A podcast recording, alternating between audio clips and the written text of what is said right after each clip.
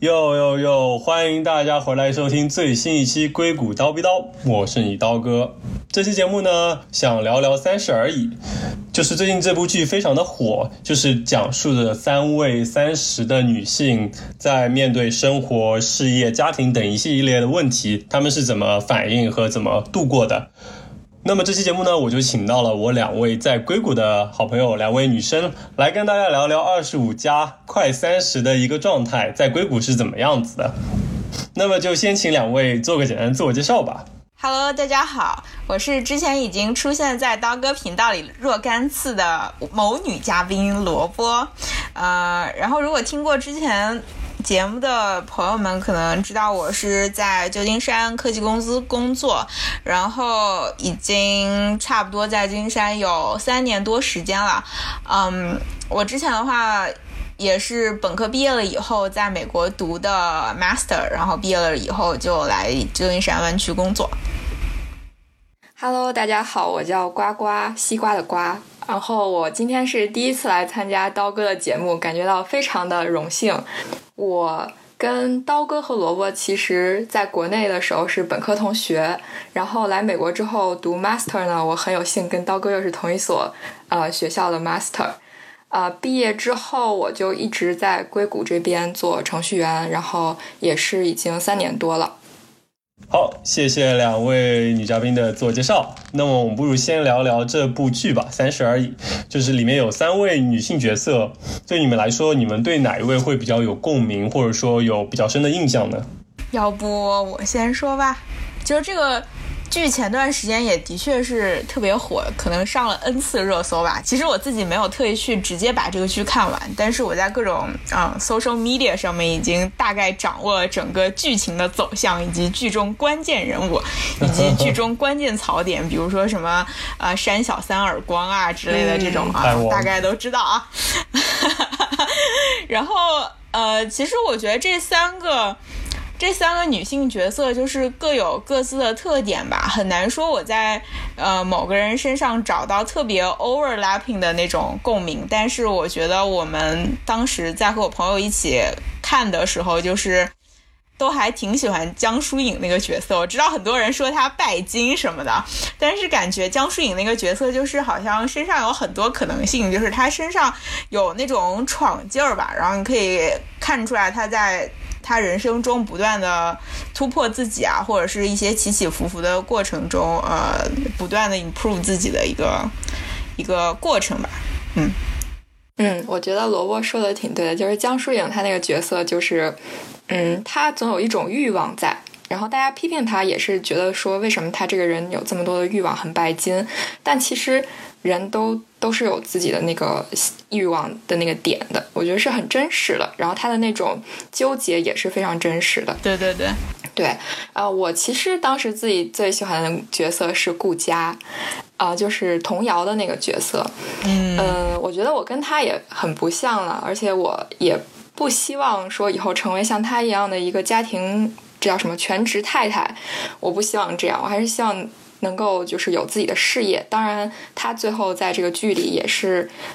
不再做全职太太，有了自己的事业。我觉得他这个角色最吸引我的一点就是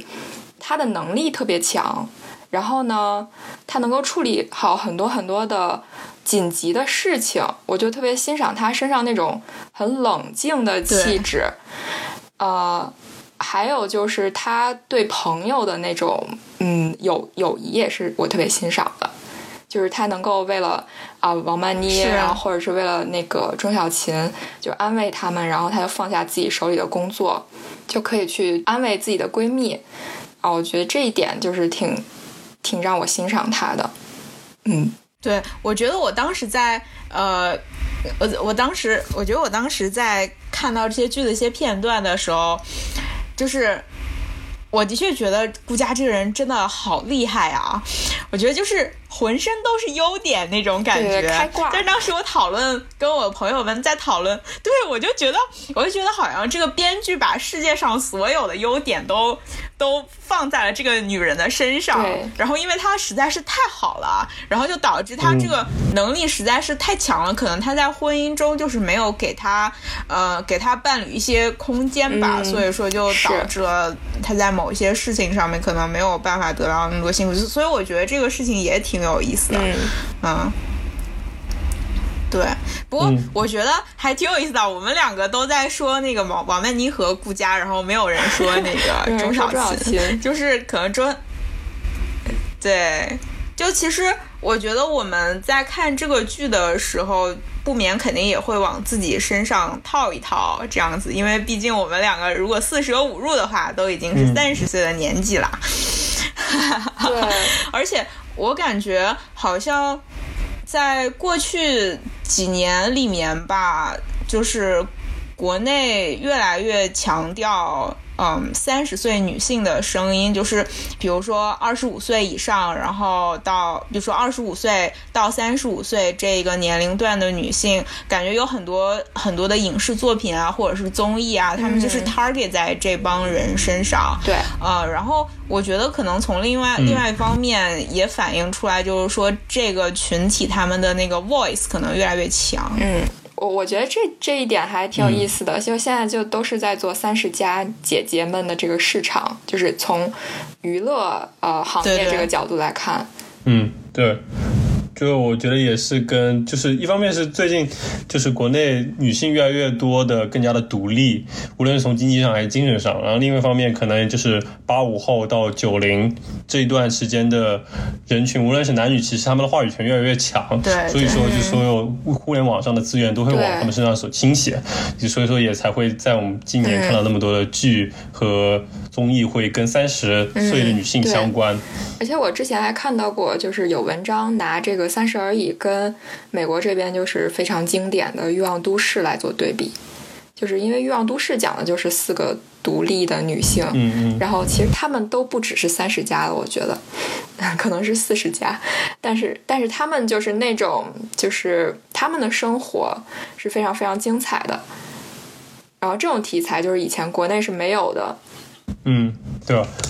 我其实也觉得主要是也是有个这样的转变。我个人理解是，可能以前大家对女性的期待都比较单一，比如说可能对30+的女性会有个固有的期待，会是希望她们是事业小成，或者说婚姻美满，或者说已经在带小孩了，就是一个合格的妈妈。所以说你们是怎么看待这样的事情？我是觉得个人好像这个态度是其实有在转变的，然后好像在硅谷其实已经早就跨过这个阶段，大家会对女性不会说有个固有的偏见或者有固有的期待，大家都比较 freestyle。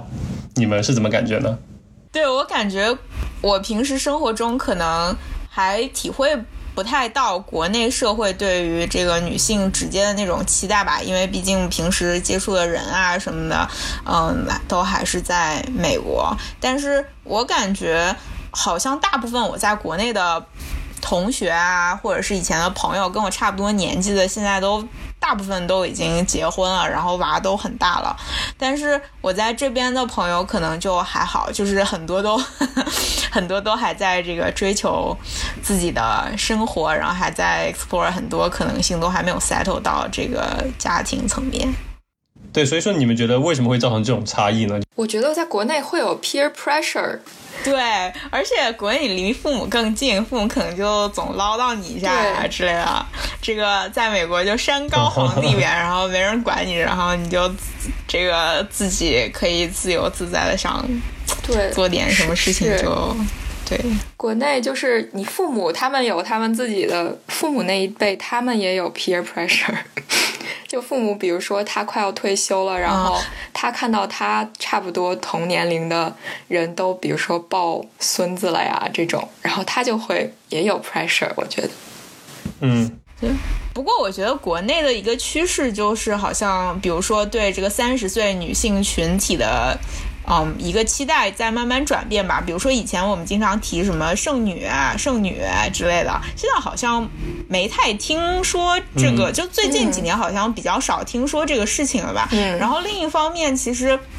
包括我们最近看到的一些综艺啊或者剧啊之类的，好像里面30出头的女性，就我们经常看到那种 bling bling 很闪，那种在人群中非常闪亮，很独立，然后很有主见的那种女性吧。就比如说最近几年，像那个叫什么我前半生里面不是有唐晶吗，然后那个什么都挺好里面不是有苏明玉吗，我觉得这些都是比较好的一个趋势吧。然后其实就我自己的感觉，相比说我刚刚毕业时候的那种心态，我的确感觉好像过了几年之后，自己的心态也有不一样的变化吧。好像年纪越大，就是越沉得住气一些，然后越会想明白自己到底在什么方面可以给自己一些底气啊之类的这种。对，就说思考自己在现在快30岁这个年龄，到底什么是自己应该追求的，或者是去得到的东西啊，而不是说一定是顺应着，比如说父母或者社会的要求去结个婚之类的。对，就是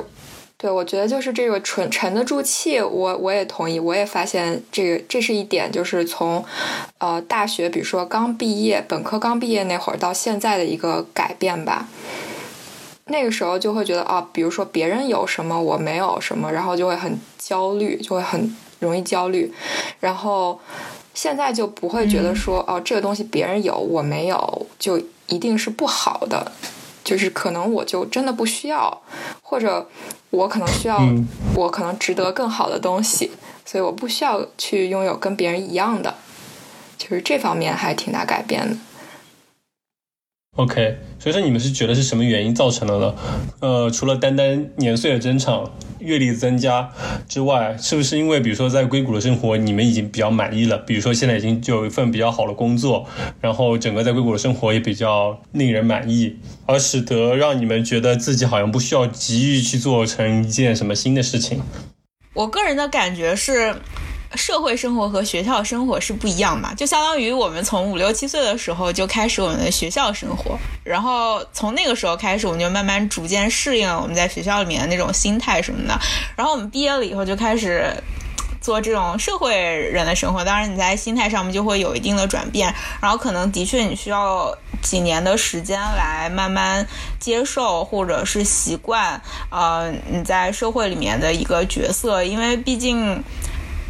作为一个社会人，可能衡量你的维度就特别特别多，然后你一开始的时候就会觉得有一些不知所措什么的。那可能比如说工作几年之后啊，你在工作方面上有了一定的积累，你也不会觉得自己特别没有信心或者什么，然后慢慢的你的这个朋友圈子也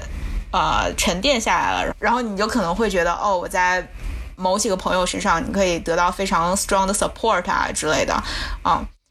对，我觉得就是这种沉得住气，还有我觉得有一部分原因的确是我们现在在硅谷的生活和工作还是比较舒适的，虽然工作有的时候会有一定的压力，但是你总体比如说你的收入啊，或者你在这样的大公司工作，就是你整个事业还是在一个比较上升期，就是还是不错的。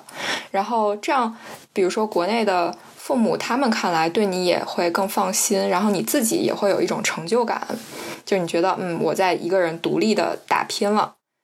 然后这个时候你就会脱离说原来那种学校的思维啊，或者是原来在家里做小孩的那种思维，你现在已经是一个能够成熟的给自己就是为自己做决定的大人了。然后这个时候你就不太会说别人说一句什么我就一定要去 care 你说这个，我就要按你说的做，而是我想要怎么样，然后我就会按我自己的意愿来生活吧。就是生活教会了我们很多东西。所以说那听起来你们就是现在都比较怎么说平稳的一个生活，那所以说你们会有焦虑的东西吗？有当然有了，当然有人的欲望是无穷无尽的。我觉得还是不少的吧，就比如说你在事业方面其实肯定也我不知道，反正我觉得我在事业方面肯定还是有不少困惑，就比如说未来10年我应该往哪里走，就是说短话呢未来5年是吧，然后对另外一方面在这个生活上面肯定也是不少，就好比说近了说就是像最近这个中美关系这么紧张，肯定大家也会考虑要不要回国呀之类的，然后各种各样吧。对，我觉得在工作中，就是因为我其实是转专业读 CS， 所以转专业做 CS 的工作，所以我在工作中也是就是会有一些焦虑。就是现在的工作虽然是能够胜任能够应付的，但是我一直也就在想我可不可以去做一些比如说别的领域，因为你可能以后不会一直在一个公司待着，然后事业上就工作中还会有一些压力，就也是 peer pressure，因为现在来硅谷工作的优秀的人真的好多，而且现在进到我们同一个组里面的经常是比我们小个3、4、5岁的吧，就感觉他们都很年轻，然后很就是这个时候你就会有压力，你会觉得比如说你的同事跟你差这么多岁，然后你觉得人家还有很多比如说试错的空间，然后你就不能够老是去问别人问题啊，或者是老是做错一件事情，你就要表现得更 senior 一些，就这个时候就会有压力。哇，真的，我觉得这一点特别对。我就之前可能还是去年还是前年的时候吧，其实那个时候就进公司2年多的时候，当时我就特别明显的一个感觉就是，哇，我刚来的时候是我们组最小的，当时我们组一个 new grad 都没有，然后现在已经变成在我们组待了最长时间，然后新来的小朋友都比我小好多岁那样子，就感觉自己已经慢慢老去，然后尤其是当时就是带 intern 的时候，我们当时有一个 intern 好像是00年的，当时说哇真的是觉得你就马上你就觉得有一股后浪在推着你，你就要快要被拍在沙滩上，是加上每天照镜子的时候发现自己的眼角开始出现了细纹，真的，我的眼袋特别的重然后你这个时候你还要锻炼好自己的身体，因为你不想要、因为不想要很容易发胖。我第一份工作是我那个组里都是35+左右的大哥们，然后我自己就觉得自己特别年轻，然后他们当时就跟我说30几岁之后人就很容易开始长胖，然后我现在到现在新的这个组里，我们这个组里基本都是比我大顶多1、2岁，然后其他基本都是比我们还要小个3、4岁的人，然后你跟他们相比，你就觉得人家年轻个3、4岁，其实体力是会更好的。然后这个时候我就很有动力要锻炼身体。我觉得过了25岁，真的会明显觉得自己好像体力或者是精力就不如以前了，真的是需要运动一下，然后每天才可以精力保持很好。比如说前段时间我们 project 压比较紧的时候，我真的觉得好像哇，真的有的时候晚上就没力气了那种，没力气在 work 那种感觉。不过听起来你们还是焦虑主要点还是都是在事业工作上，就对生活什么爱情之类的就反而不是你们的 primary， 就不是你们主要考虑的焦虑的因素咯，就听起来是这样吗？我觉得比如说看我们国内的同龄人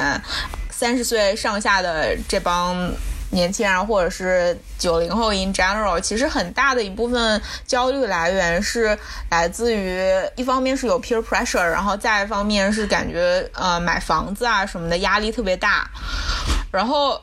的确是这样的。我觉得现在在国内这种环境下面，比如说买房子这件事情变成一个非常魔幻的事情，就其实这个情况在美国就还好，你不会感觉特别不公平，或者是有一些luck 的成分在里面吧。就好比说其实我们也是有买房子的压力，会想要不要买房子啊，然后怎么还房贷啊之类的，但是感觉还是 approachable 的吧。但是国内可能稍微会难一些。对。然后虽然说硅谷的房价相对于整个美国来说都算比较高了，但是其实相对于程序员的工资来说也还算是 reasonable， 就不会太夸张。就比如说一个普通程序员的年薪是20万左右，那这边当地一个房子你可能120万就能买下来，而相对而言国内程序员的工资可能是30-40万左右，但是房价可能就是好几百万，所以说就这个相对差距还是比较大的。对，而且国内还有什么户口啊什么这种问题吧，就还挺复杂的。当然我们在美国也要考虑你要在哪个城市生活，但是总体而言没有像国内这么多限制。是的，就是当然在美国我们有身份问题，但是城市之间的差距没有那么大，以及对于买房的限制来说也不会有太多，主要还是你自己有没有打算确定要在这个地方生活了。在美国这边生活一个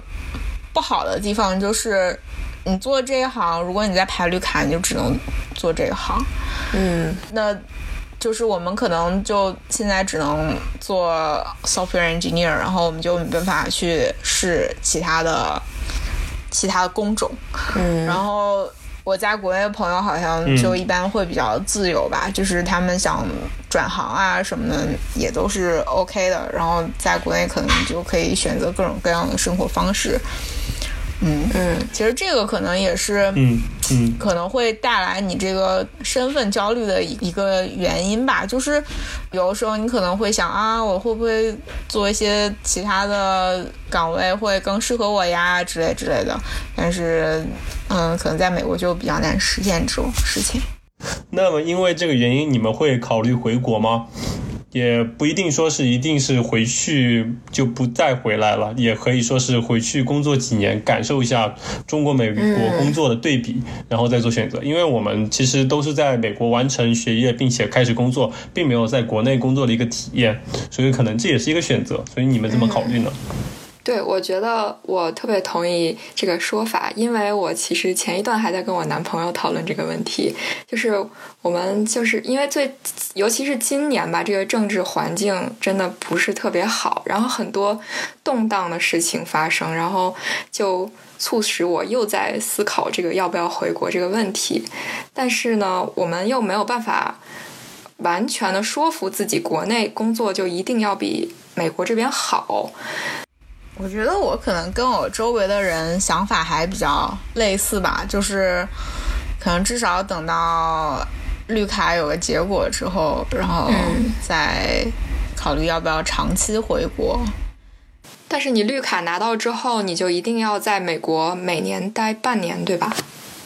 哦，它有一段时间是你可以赦免。我觉得我自己还是很想回国体验一下。我觉得其实所有在美国中国人应该都是这种感觉，就是还是很想回国体验一段时间在国内 tech company 的那种 work 的感觉吧。对，我觉得可以理解为大家对于回国工作都会有一点就是想要去试一下，但是又很担心回国之后的生活质量会跟这边有一个落差。对，我觉得还有一个就是很多人可能希望自己在某一个领域达到一定的高度了之后再回国，这样的话你可以在一个 team 里面扮演一个不一样的角色。对，我觉得大家都是一部分人是持就是现在是观望态度的，就是想要在美国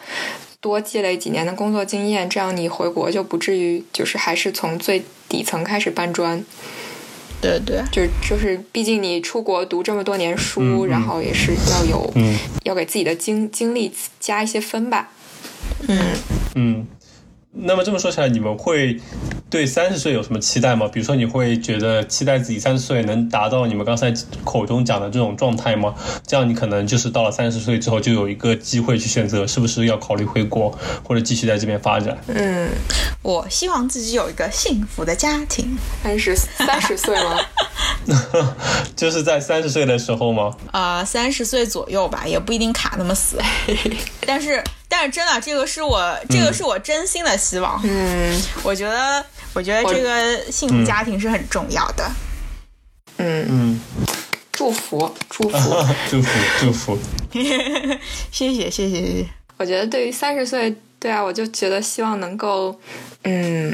在一家自己喜欢的公司，然后做到一个很开心的岗位。然后你觉得就那种工作能够带给你一种自我满足感吧，你觉得你发挥了自己的优势，然后呢你也积累了一定的行业经验，就你变得更优秀，你这个人就以后的可能性就会更多，就不管你是在美国去到一个别的公司，还是说你回国，应该也会有很多公司欢迎你。嗯，而且你随着你这种职位啊什么或者薪水的增加，你这个人的生活质量啊应该也会有所提升吧，你可以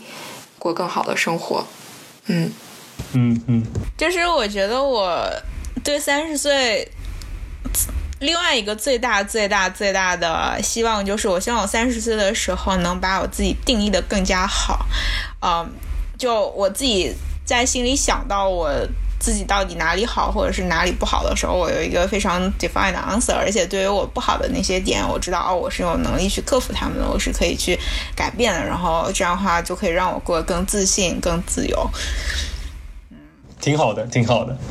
所以说你们觉得30岁真的会意味着什么吗？就是如果我们再来破题一下，真的你们会觉得30岁会是一个坎，或者说是一个里程碑一样的一个时刻吗？还是说其实你们也没有说对30岁看得那么重，只是希望自己能比如说能在未来几年达到你们刚才口中的状态就其实就好了？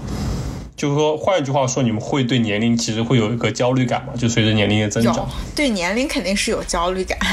但是我觉得就是对你30岁的那个状态的期待其实没有一个 specific 的 time point， 就是如果你想希望你自己得到一些改变，不可能就是在你29岁最后一天的那个凌晨的时候然后突然间你就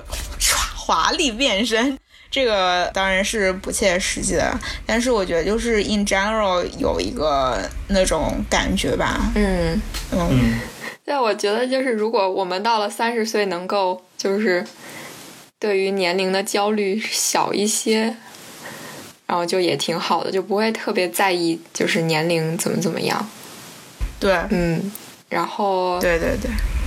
我觉得也是，就了解自己能做成什么，然后。但是还是得，就不管你是30岁还是40岁什么，我觉得你还是要有那种年轻化的心态吧。就是你别老想着自己是30岁、40岁，然后我就要怎么样，或者我就不能怎么样。对，我还挺希望我30岁的时候就回过头来看，能觉得，我就是做了一些我之前不敢做的尝试啊。就哪怕就是你能够去做一些你没有做过的运动，或者是你尝试了不同的工作上的领域啊，就都挺好的。染了一个不一样的发色。对，就是你做一些新的尝试然后对，那所以说你们会对30岁会有什么焦虑吗？就你们刚才提到了很多期望，就比如说希望自己能更清楚的定义自己，希望自己不会对年龄感到焦虑，那么你们实际上对于30岁的到来会有什么焦虑吗？我怕自己懒对，我就怕自己就随遇而安了，对吧？怠惰。对，其实我觉得不管你身处什么样的一个情况，只要你觉得自己是在往前走往前努力，就是在 invest your time on the proper place 的话，你就觉得还好，就是但行好事，莫问前程。然后但是如果你自己心里很清楚，自己好像懒了或者是怎么样，你就会觉得很难过就保持一种热情。对，保持那种热情，还有那种好奇心吧，就是你对一件事情的好奇心。嗯，我说我还有一些焦虑，就是担心是那种比如说30或者30+以后你会有家庭，然后你又有自己的工作，然后没准你那个时候又有小孩、对对对啊、你怎么去平衡这种。因为我看到太多女生，然后她们就为了家庭放弃了自己的事业，或者就事业方面就懈怠了。嗯，我其实还挺担心，我也不知道到时候自己会做出什么样的选择，但是我希望到时候我可以还是有自己的那一部分生活和事业。嗯嗯，我觉得挺好的。不如最后你们想一想，如果能对未来的30岁的自己说几句话的话，你们想说什么吧？就像一封寄给自己未来的信，说不定你们30岁之后也可以回来再听一听这期节目，也可以作为这期节目的总结吧。我希望我30岁的时候是一个非常自信、自由，而且很勇敢的人。就是我的能力让我感到自信，然后对自己的要求让我感到自由。因为我不断尝试各种东西，所以说我感到很勇敢。另外我还希望我到时候也一直在坚持一些事情吧，比如说我希望我30岁的时候还在打鼓，我喜欢的朋友也还在我身边，还可以经常聚，就这样吧。哦，然后希望30岁的时候收获了很多爱，也给出去了很多爱，广义上的爱。讲太好，可以，很好很好。我首先觉得萝卜讲的，自信、自由还有勇敢这3个点，我也非常非常的同意。如果说的具体一点，我觉得我希望30岁的时候自己还能够每天坚持锻炼。能够去尝试新的爱好，比如说画画啊，或者跳舞啊，然后能够去世界各地多走一走，能够去扩展自己的经历和见识吧。